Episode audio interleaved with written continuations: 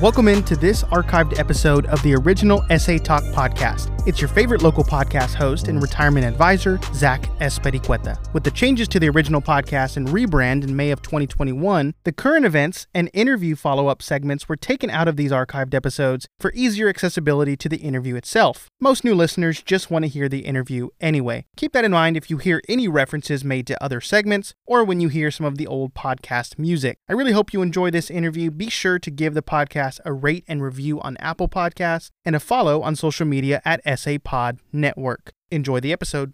Welcome back. And like we mentioned earlier, we have a special guest joining us on the podcast today. Her name is Lika Torline. She was born in McAllen, Texas, graduated from Texas State in San Marcos, was not only awarded Best in the City Cosmetics in 2015, but also Best Locally Made Product in 2019. But most importantly, the owner and founder of In the Weeds Natural Skincare. So, welcome, Lika. We are so excited to have you here and learn more about In the Weeds. But before we, um, you know, jump into your company, we want to know a little bit about you and your backstory and how you came up with this idea.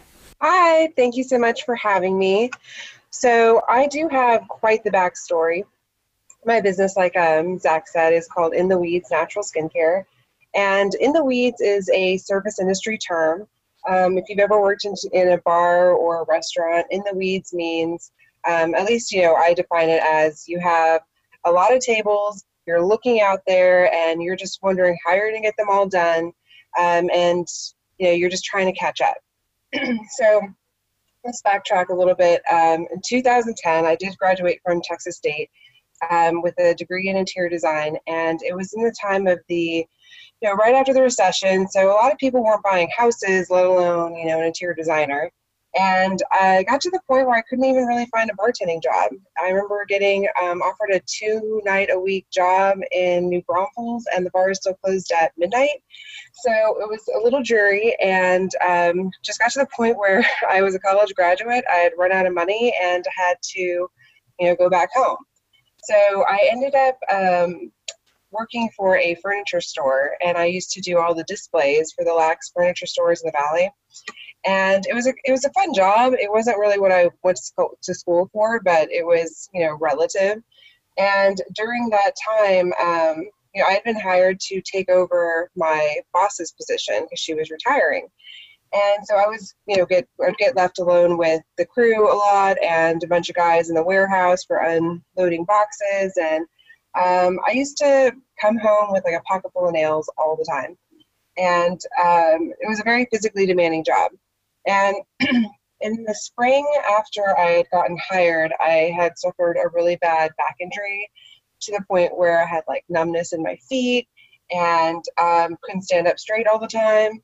And uh, that summer, I ended up having to be highly medicated, and I ended up gaining um, just from you know steroids and other medications, and then the immobility about 75 pounds or so in about eight months. And that was just a lot for me, not just only for like, you know, my confidence, but at the same time, I was um, getting really angry with the physicians and the doctors that were prescribing this to me because, if anything, I thought that the weight was making it's almost like they were adding a backpack to my back that was already broken. So it was just, I, I was kind of getting mad at the fact that, you know, they put me in this position. So I ended up having to leave the job that I had gotten hired for because I then was a liability. And um, they, they even hired somebody before even letting me know that I wasn't going to be getting that position anymore. And so that was just like a, you know, pull the, what was it saying? Pull the wool over your eyes or uh-huh. rug, whatever that saying is. so I was kind of, um, so I was obviously upset about that. And I had a, I left that job, tried to recover um, physically, and it, it, was just really tough because no matter even if I went to the gym or if I dieted, some of this medication that they gave me was, um, you know, going to stay in my system for a while. Actually, I looked it up, and it was actually quite common that even months after you stopped taking it, it was still, you know, affecting you. And so um, I decided I have to do something drastic. And at the same time I was doing you know this, I had also seen um, a school in McAllen that was you know for, for to become an esthetician for aesthetics. And an esthetician is a skincare specialist, but they also do a lot of makeup artistry. And that was always, you know, in college, I was always the girl that, you know, my girlfriends came over to my house and I was doing not only my own makeup, but they would sit in the line for me to do their makeup and have a couple glasses of wine or whatever before we went out. But I was typically the one doing everybody's makeup. So I was thinking, well, I've been doing this for so many years. Why don't I go to school for this? So that I can charge accordingly. And this could be, you know, some side, you know, side hustle until I kind of figure out what I'm going to be doing with my back. Uh, because I tried to find other jobs. I even went to Harlingen and told the lady, I will work for you for free if I can be your intern. And she just didn't believe in not paying interns. And she didn't think that they had enough work for me um, anyhow. So it kind of worked out. And I went to school to become an esthetician. And at the same time that I started school, um, that, you know, I had to do something drastic about my weight. So I started a juicing diet. And so a juicing diet is when you make liquid, um, you know, you basically all the starches of the vegetables and the fruit are taken out and you have this, you know, very potent vitamin rich um, green juice. And I would juice in the morning, juice at night, and then the middle of the day have like chicken and vegetables every single way you can imagine. Um, it's amazing how many different variations of chicken vegetables there are. but did that for about six months and ended up losing about 50 pounds. And it was amazing because it was just, I could feel so much energy. I didn't feel um, as you know tired i my skin was like glowing. I could be on like a video call and it was just like there was like a halo around my face. It was amazing. So while i was in school and really trying to work on that diet we had gotten a project to make an exfoliant. So an exfoliant's really easy. You just get sugar olive oil super easy mix it together and you're done. But the thing is i i break out to everything. I am the best test bunny. Um, all of our products that I make get tested through me for a long time. And sometimes they take forever, but I just have very, very sensitive skin. I am a natural born redhead, but Hispanic, so I tan, so it's weird. But, anyways, so I made this exfoliant, and we had this massage therapist at the school that had introduced essential oils, and I'd never heard of them before. You know, granted, this was almost eight years ago, and you know, may she rest in peace because she was like one of the best in the state. She was like characterized or classified as like the top one of the top three massage therapists in the state of Texas, and she was in my class teaching us about essential oils. And it was so funny because that juice is very if you think about it how it's extracted it's kind of similar to how essential oils are extracted. They're steam distilled from plants and herbs. So you have this really really potent oil. So i was very intrigued because i was on this natural kick. Like i knew exactly what was going in my body at all times um, and i was very strict with it. I'm still kind of impressed with myself to this day because i'm tr- really trying to get back into juicing with this whole coronavirus and it is hard. Um, so uh, i did that and had that school project and I would give out a couple samples to some girlfriends and some of my peers in the class. And one of the moments that really stuck out to me was when my teacher bought a jar to give to her son because she said she had tried everything. And I was just like, wow, I might like, really be onto something if my like aesthetics teacher is buying this product. And the same friends that I gave those jars to ended up asking me to make them more and they were like, Lika, we'll pay you to do it. Just you know, make more. And it was just kind of funny. And uh, somebody said, you know, you should try selling this at like a farmer's market or something. And I was literally broke, broke as broke can be. Um, I, because of my injury, I actually got into my aesthetics school through the Department of Assistive and Rehabilitative Services. It's called DARS. And it's when the state um, recognizes that you've had like a workers' comp injury and they try to help you get back into the workforce.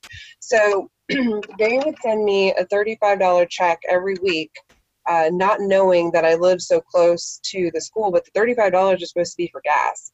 So I was, I didn't really need it, but I would save it. And I would save it to buy these ingredients to make these jars of products and sell them at the farmer's market the first farmers market, I want to say I made like 120 $25, something like that. and you don't understand how broke I was. I was about to say, for someone who has no money, I mean that is that is huge, especially for the first time. A lot of entrepreneurs go out there and they sell nothing at their first market. Exactly, and I was just I had this little plastic tablecloth. Uh, if you if you saw our displays now, you would be like, "Wow, she's come like a long way," because it's it was literally a plastic tablecloth. Um, you know, four little like dish towels that you know you buy a little set, and I had an open tester product on the dish towel and a little pyramid of like three jars behind the four products that I had made. Now, I think you told us um, before that your the initial jars you were using um, weren't they baby food jars? Yes. So it got to the point where I was really wanting to, you know, order more because you know I started um, at that first farmers market and it was cheaper for me to use my sister's I had my I was a first time aunt. It was my nephew's Gerber baby jars. I want to say to this day they're like 56 cents. And that's with and and this is how I look at it. I'm like I, that's the lid and the container, you know, and it's glass. And even to this day I don't even think that I can get a glass container with that metal lid that cheap. But I would go to the store and try to get give it away if I could, you know, to other you know girls in the class if they had kids or to my sister. Just this baby wasn't eating fast enough, so I would get these Gerber baby jars, disinfect them, clean them out, and start selling them at the farmers market. But after that $125, I was hooked. I was just like, this was only like four and a half hours, and this wasn't, you know, that big of a deal. And I could do this every week, and because I was going to school um, for aesthetics Monday through Friday, so I, I couldn't really work. Um, and even if I could, it was just I wasn't physically there yet with my back. It took a really long time to get um, you know my strength back there. Um, so at that point in time, were you just selling as you know under your name, or had you already come up within the weeds uh, for the business yet? So um, in the weeds, it was about the same time. I think that right when I was tinkering with it, um, it at one point it was in the weeds scrubs. Okay. And before that, it was like I wanted to say it was like vintage naturals or something. I, I was like I wanted this back to basics concept of like using, you know, let's forget all this other crappy stuff that you put in your cosmetics that is just filler ingredients. Because in in my aesthetic school, we learned about different uh, parts of cosmetics like carbomers or fillers and you know, different things that make up cosmetics. And so i was just kind of like let's take away some of these you know unnecessary fillers and just make every single ingredient an active ingredient. Like every ingredient really serves a purpose um, that's good for you. So that's kind of how it um, you know first came about so that entrepreneurial bug kind of kind of bit you and you had your first um, huge sell. You kind of played around with the concept of um, what in the weeds would be. So um, how did you get from there to to being awarded i know we mentioned earlier when we are introducing you how did you get from there to being awarded best in the city cosmetics? Because that was i mean that's five years ago now. Yes. So it's kind of crazy. So all of that happened i want to say with the farmers markets. My first ever farmers market was in the fall of 2012. And by the next, um, I got my DBA in 2013 at the beginning of the year. And by that next summer, the McAllen Chamber of Commerce had this innovative entrepreneurial program. And you send in a prototype. And uh, not to like dog on nerds because I'm all about nerds, love them. But I was up against like people that were nerdier than me. so, um, and you know, with their drones and all these things, and a lot of them didn't have working prototypes. And it was kind of like um, a Shark Tank situation where you present in front of a bunch of judges, you pitch your product, and they give you money. And it's not their money. Um, personally, it's like money that the city has raised for this program or whatever. And so I already had um, a working prototype. I already had uh, testimonials. I had before and after pictures. And I was so confident to go into walk in this room with my, and I'm a tall girl and I don't shy away from five inch heels. So I was about six three that day, blazer, feeling myself. And uh, I walk in there and there's like seven male judges. And I'm like, crap. oh, like, what am I going to do? Like, you know, I was like, okay. So they have all their individual jars, but it's almost to the point where I provided so much information um, about benefits and you know before and after pictures and testimonials, like I dare I was like I dare y'all to tell me no. So I didn't win the grand prize, but I did win um, five thousand dollars, and that was like I had hit the jackpot. Like I couldn't believe it, and that money was used to build my website. But since I was a little baby entrepreneur, I didn't know that. I just thought you paid somebody and all of a sudden, like, poof, like a website appears. I didn't really realize that I was the one that had to supply all the information for the website. um, and so the website did take a lot longer than I would have liked it to, but I was also a solopreneur at the time and also just kind of figuring out what you know I was doing. So um, right about that same time of the contest, I had moved up to I say moved. I came to visit somebody in San Antonio that I was seeing and didn't just didn't really leave. I'd already finished school and I hadn't gotten a job yet. It was kind of the perfect little window of I finished school and if I'm gonna if this if I was gonna move, it would be now. And so I had stayed in San Antonio since uh, 2013. And right, um, it was in that relationship for about a year and a half. And then right when it was about to, you know, end, about the beginning of 2015, uh, about three weeks before it, it finally ended. And it's crazy this like timeline of memory I have about all of this because um, I don't I don't even have this written down. It's just like my memory of like in the spring of 2015 we broke up, and uh, but two or three weeks right before we broke up, I was I had won um, San Antonio Magazine's Best of the City in the beauty and cosmetics category. And I was just literally, I don't know if I can afford this. You know, I, I can't afford to live on my own. If I'm not living, you know, with my partner, then, you know, I might not have to go back to the valley. And then once I won, you know, best of the city, I was like, people don't win best of the city and then leave the city. You know, you got to make this work, girl. You got to make this work. You know, something's got to happen. And um, it was kind of awesome because I kind of, you know, they say everything happens for a reason. I really feel that relationship was supposed to happen solely for me to establish my roots in San Antonio and kind of hit the ground running because I was also in the really in a really good position in my business because I feel like the more it would be really hard for me to relocate now you know seven you know seven and a half years in as opposed to you know not even a year in you know if and I knew my business wasn't going to survive in the valley at the time. Um, it might, you know, today, but at the time, I kind of feel like it wasn't it wasn't the right location for it. And San Antonio had actually been really, really good to me because um, I was convinced because being from, you know, uh, going to school in San Marcos and I used to uh, work at the bars on Sixth Street when I was in college, I was sure that Austin would be this like mecca for organic and sustainability because I had studied that with you know sustainability with interior design in college. So I just thought Austin would be the place to be. It really sounds like San Antonio kind of chose you. You you had it out to start your business. You know, Austin, McAllen, um, and and yet San Antonio awarded you this um, this award, and and now you're stuck here. So, um, how has that kind of helped you you grow? You know, you you were saying Austin would be the mecca for something like this, but it seems like you have really excelled here in San Antonio. Is there anything about the city that's really helped you do that? Yes, totally. Um, the city has been pretty amazing because in Austin, in Austin, everybody that that wave of everything had already happened, and San Antonio was eager to learn. So when I'd go to shows and tell people and talk to them and educate them, they were really, really receptive of, uh, you know, kind of wanting to know about these products.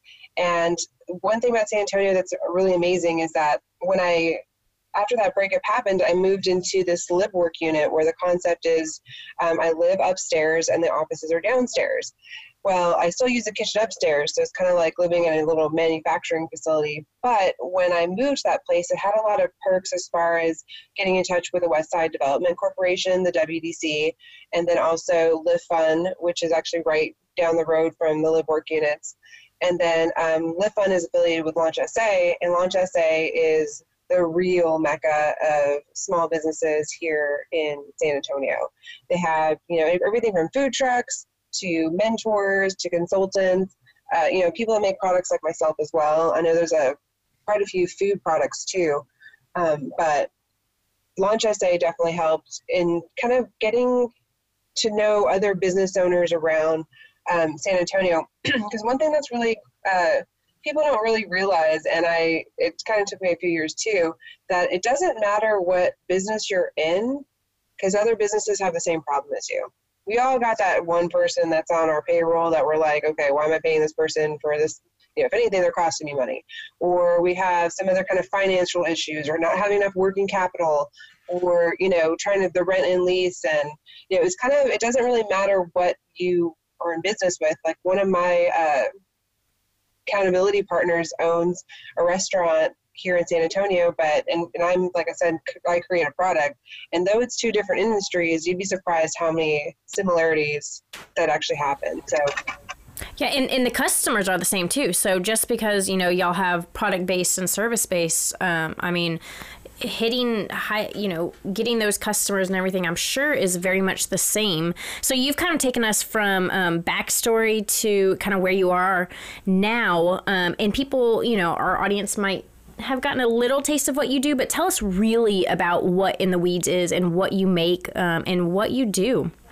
So I, uh, I introduced In the Weeds of like what um, it means in the service industry, and it's funny because I I, applied that to how my life was going. It's like I was 30 years old, back injury, living with my parents, uh, not the cutest look, and then kind of trying to use that. Um, you know, when you're forced to be creative, you're forced to be innovative, and that's when I started kind of tinkering. I call it in the kitchen. So what I do is um, I'm kind of how do I describe it? Like a natural skincare chemist, if that makes sense.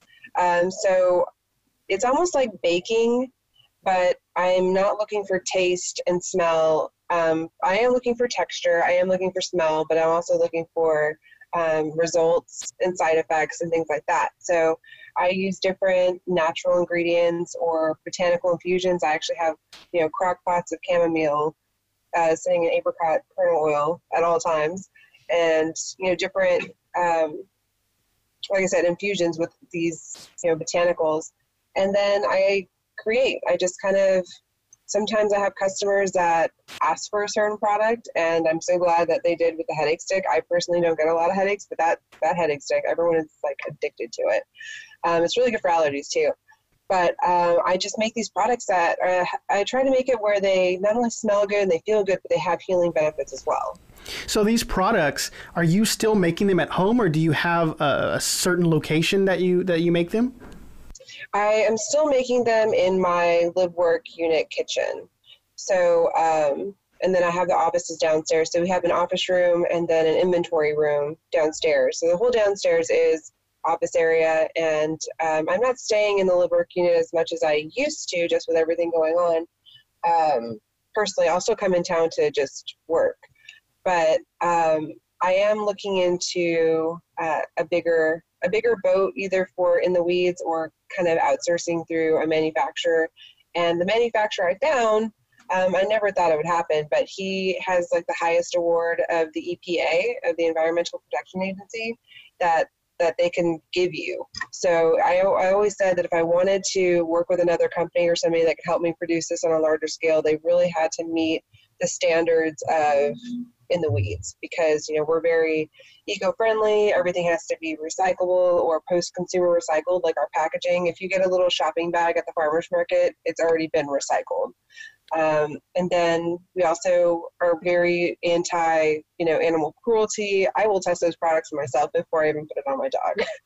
Um, and you know just kind of be the be the good you know that kind of the world needs. We don't need all this extra you know, I feel like a lot of companies um, are out there to just make money. And granted, I am trying to make money because I'm a business, but I kind of feel like how do some of these companies that put all this like crap in their products, how do they sleep at night? Like, you know, these talc people or, you know, the Johnson Johnson had that talc issue where these people were getting cancer and um, known carcinogens get put into cosmetics all the time. It's crazy. Those um, Susan B. Komen um, cosmetics that have the pink ribbon. If you look on the back and Google those ingredients, it's so funny. The cosmetic is supposed to give money. Um, the proceeds, some of it go to Susan B. Komen. But if you look at the ingredients on the back, there's no carcinogens on the back. So it's kind of like this vicious cycle of just getting money. Right. And so with these products, because you know you're focused on, on, on living better, living healthier, they're organic products, you make them, you know, we don't want to have these uh, I'm sure you have words for it, but these ugly add-ins to to some of these products that people can you know usually buy at Walmart or HEB. But what has made you know your business and this kind of business you know sustainable over the years. Because like you said you started in the early 2010s you know you've won awards in 2015 like we said earlier you know you won an award in 2019 that was last year. What has made it so sustainable? I mean are you getting these people on board with you know the organic movement living healthier movement? What's really been behind that growth? So I actually think that a lot of it has to do not only with the organic and the eco-friendly and animal cruelty. A lot of people do that, but I do feel that um, one, my aesthetics background is a plus. Two, I do break out to everything. Like I've been working on this deodorant and I have had like itchy, rashy, pimply armpits recently. It's ridiculous. But when I find the product that I feel like works for me because I'm so sensitive, then I put it out there. It's a, it's crazy how many like doll face. I couldn't believe the reactions people were giving me when I first made it. I kind of just thought like, oh, I made it for me. And I didn't even really think about other people. And even with the first batch, it was just kind of like um, I was just making it for myself, and I had some leftovers. And thank God I handed them out to people, and thank God they liked it because. And then it ended up tweaking, you know, later on. I, Dollface, that one product, it wasn't like a wham bam winner the first time. Um, it was pretty good the first time, but it's probably been tweaked about 18 times um, after that. Not not recently, but um, I feel like when you deliver a quality product and you do it consistently and you don't act like a jerk to people and you treat people the way you want to be treated and give that customer service and you know, sometimes stuff happens and you know it's it's funny when you know something comes broken. I'm like yeah of course we'll send you another one. They're like really? I'm like well yeah that's why we have insurance you know like stuff happens. Um, but i just kind of feel like taking that little extra time and I think that on our, our jars, we have these little charms. It's a hand, um, a little silver hand, and it's stamped and it says handmade. That little detail, um, and it's attached to a bow. And I kind of feel that people see that, and I used to hand tie those bows. And thank you, Jesus, I found a company that has them pre tied already and elastic that I could just put them on because I was sitting there hand tying bows on these jars for the longest time and I kind of thought that in my mind, I was saying, if people see how much effort I put onto the outside of the jar, they'll then they're going to wonder like what did she put on the inside of the jar? Yeah, so someone who has sensitive skin, I know how important it is to um, to find those products, and you've kind of talked about what makes yours different um, based on you know just how how you test them. Um, you do it on yourself. You you and like you were saying, you put so much effort into just the outside of the jar. Imagine the inside. You know that's awesome for people to hear because I think with small businesses like yourself, it is really hard to make it when there is um, natural and organic organic products in the store. So what was kind of like your breakthrough moment? What took you from the farmer's market down in McAllen um, to now where you are? What was that breakthrough moment? Take us take us through that. I feel that um, there's been a lot of little growth spurts. I kind of feel that the biggest one is still very close by and around, you know, I feel like I've done a lot and I've done a really great job so far, but I kind of feel that um, kind of our biggest moment is still, you know, yet to come. But I want to say that um, kind of, I, I don't want to sound so cheesy, but the whole I just don't give up. And I bootstrapped the whole way up. Um, I started my business on $150 that I got as a check from my aunt. My, my parents are both um, educators. Both of them had gotten their masters and were in the education. So we didn't grow up with a lot of money. And, you know, I was already staying at their house and it's just like, I don't, you know, ask my parents for money. But my aunt gave me this check for my birthday, and that was kind of what started the business. But sticking to it, I always tell people that want to start a business, don't, you know, you really got to like it. You got to really like what you do, and you really got to want it. Um, I would do farmers markets and shows, artisan shows. I've done home and garden shows. I have done art walks. I have done little private parties. Uh, you name it. Like I, I probably really close to, to done them all. Um, and honestly, I've done. I'm in the number about 550 shows that I've personally done of unloading the truck, setting up, setting up the whole booth, and you know that itself shows to me perseverance and you know, there was times where if i didn't make money that day then we weren't going to eat for the week because the farmers markets only happen on the weekend. So it's kind of like they had it had to happen.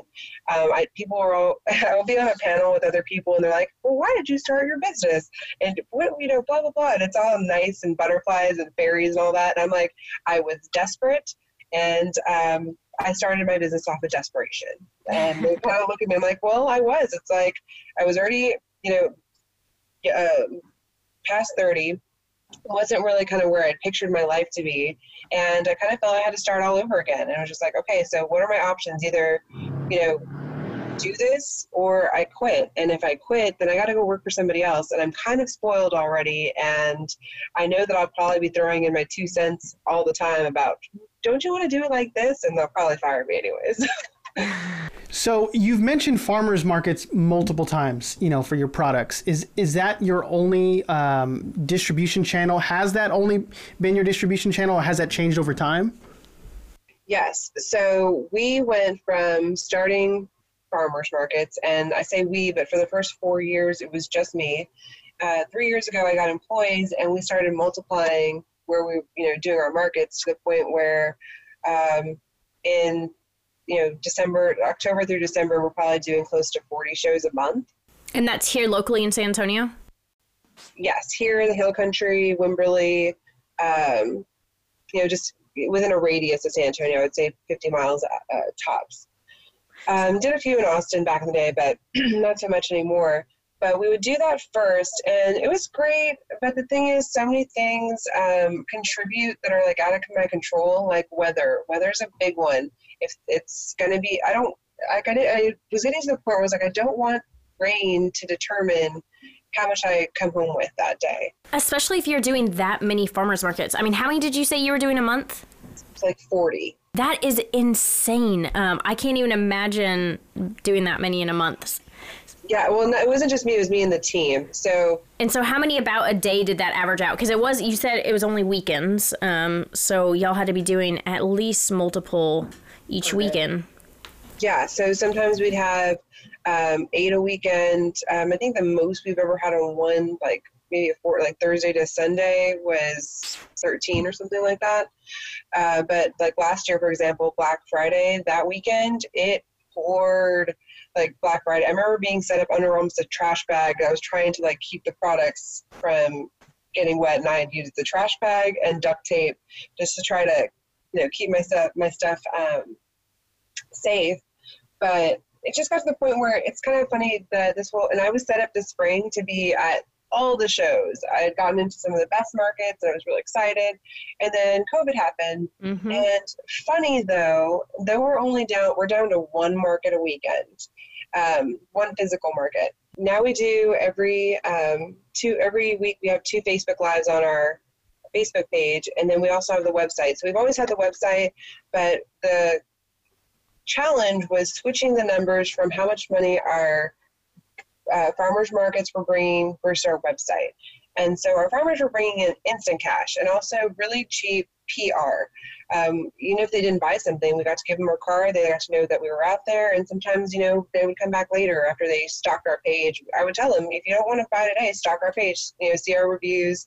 Um, if you have any questions, I'll be happy to help you. That number goes straight to my phone. Call or text me. I'll be happy to you know answer you know your questions.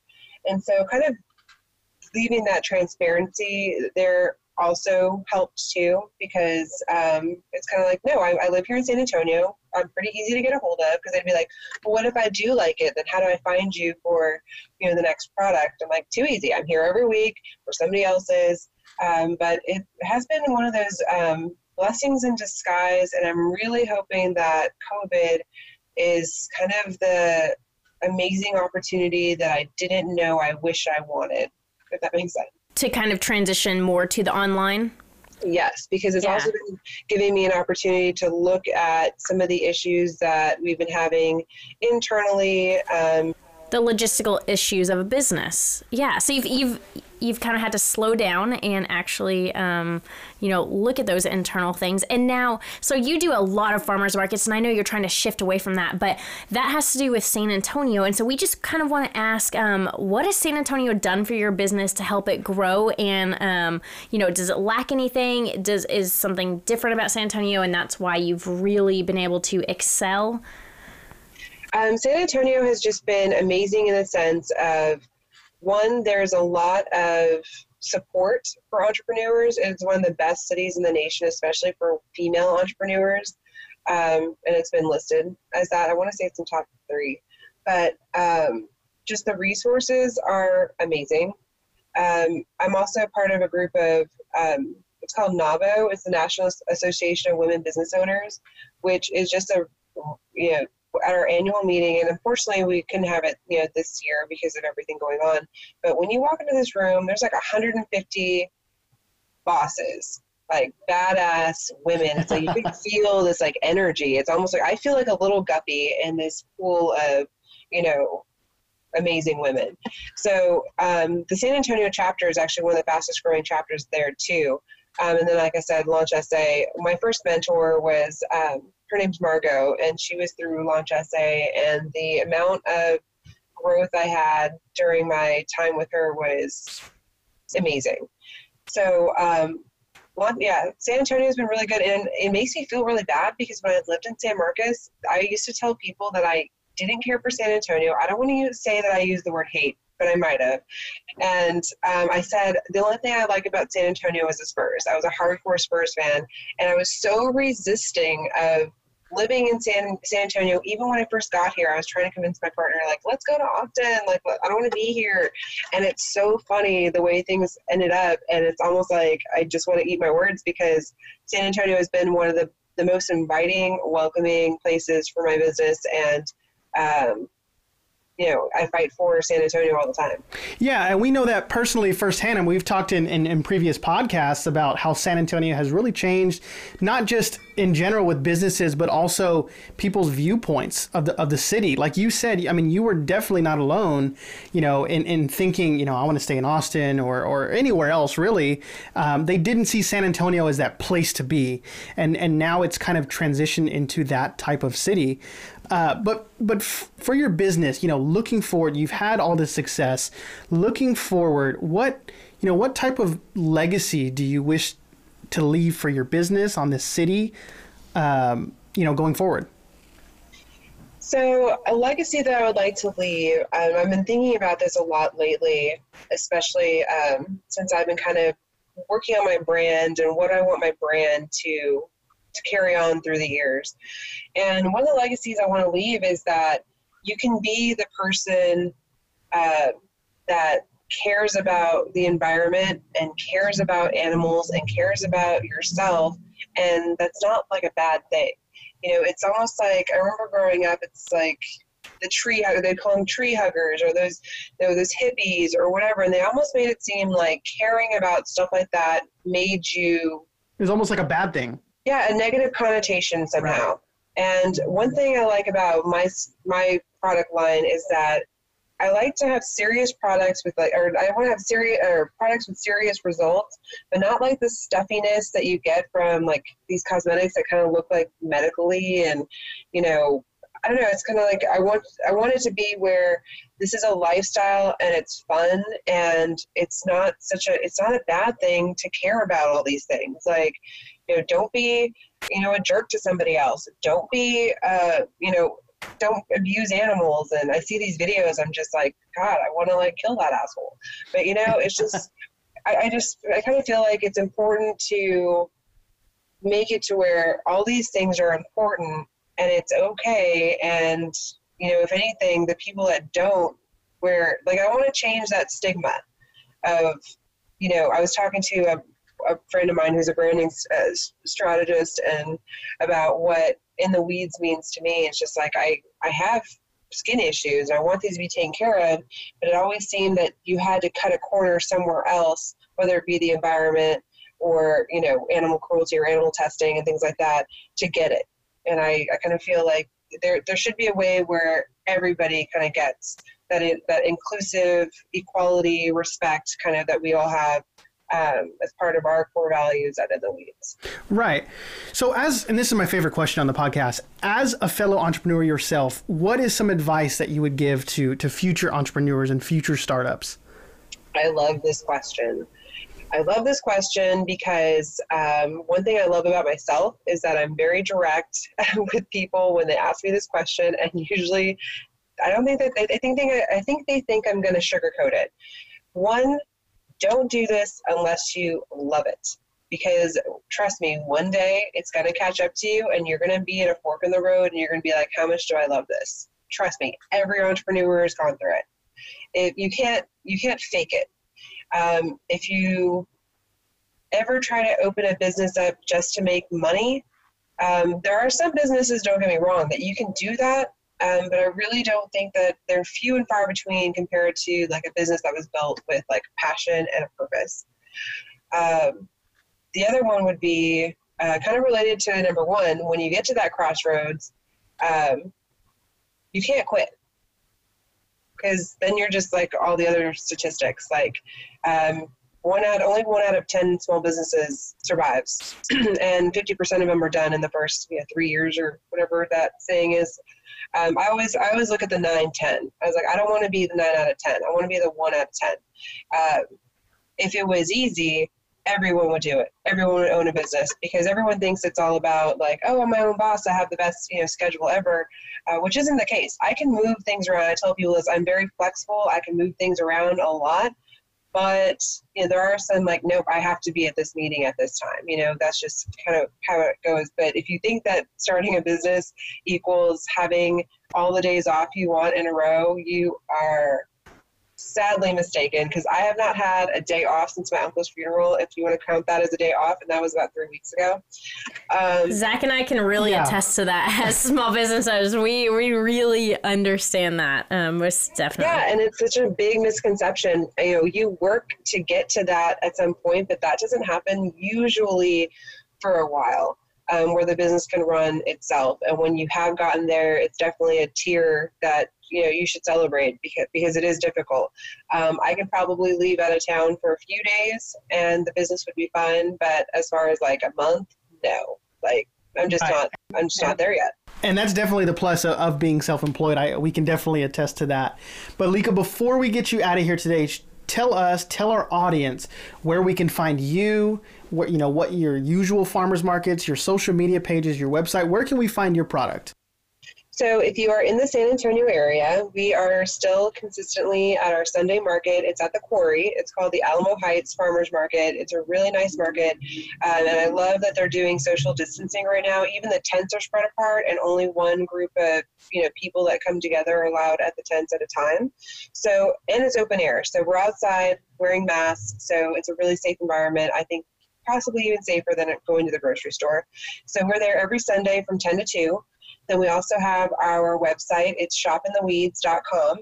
And uh, we also offer free shipping on orders over $40. And then we're also on Instagram, um, in the weeds natural skincare, separated by underscores, and on Facebook. And please catch our Facebook lives. We actually have one tomorrow. It's going to be at 7 p.m. So we have one on Wednesdays at 7 p.m. and then one on Sundays or sorry, Saturdays at 10 a.m. So we have our brunch and buys and our wind down Wednesdays. And every single week we have a different special that you can only get at the live sale. So there you go. Facebook, Instagram, and our, of course our farmers market in town and shopintheweeds.com. Well, thank you so much, Lika, for being here. Um, we have thoroughly enjoyed listening to your um, start from the Gerber baby jars to where you are now. And um, listeners, make sure you definitely go check all out all her Facebook lives. Um, I am so excited to try out your products as a sensitive skin um, person myself. So yeah, again, just thank you so much for being here and sharing this this great story with us. Thank you so much for having me. It's truly been my pleasure.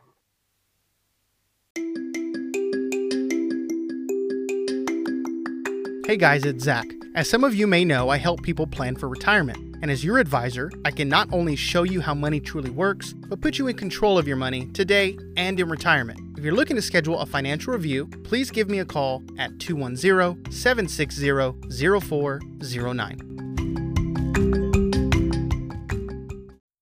Thank you for listening to this archived episode of the original SA Talk podcast. I really hope you enjoyed the interview. If you enjoyed this episode and are looking for more content, you'll want to hit that subscribe or follow button depending on which podcast platform you are using. If you're listening on Apple Podcasts, I do also ask that you please give us a rate and review. That really helps the podcast grow. Lastly, if you want to keep up with the podcast, check us out on social media at SA Pod Network. Take care and Viva San Antonio.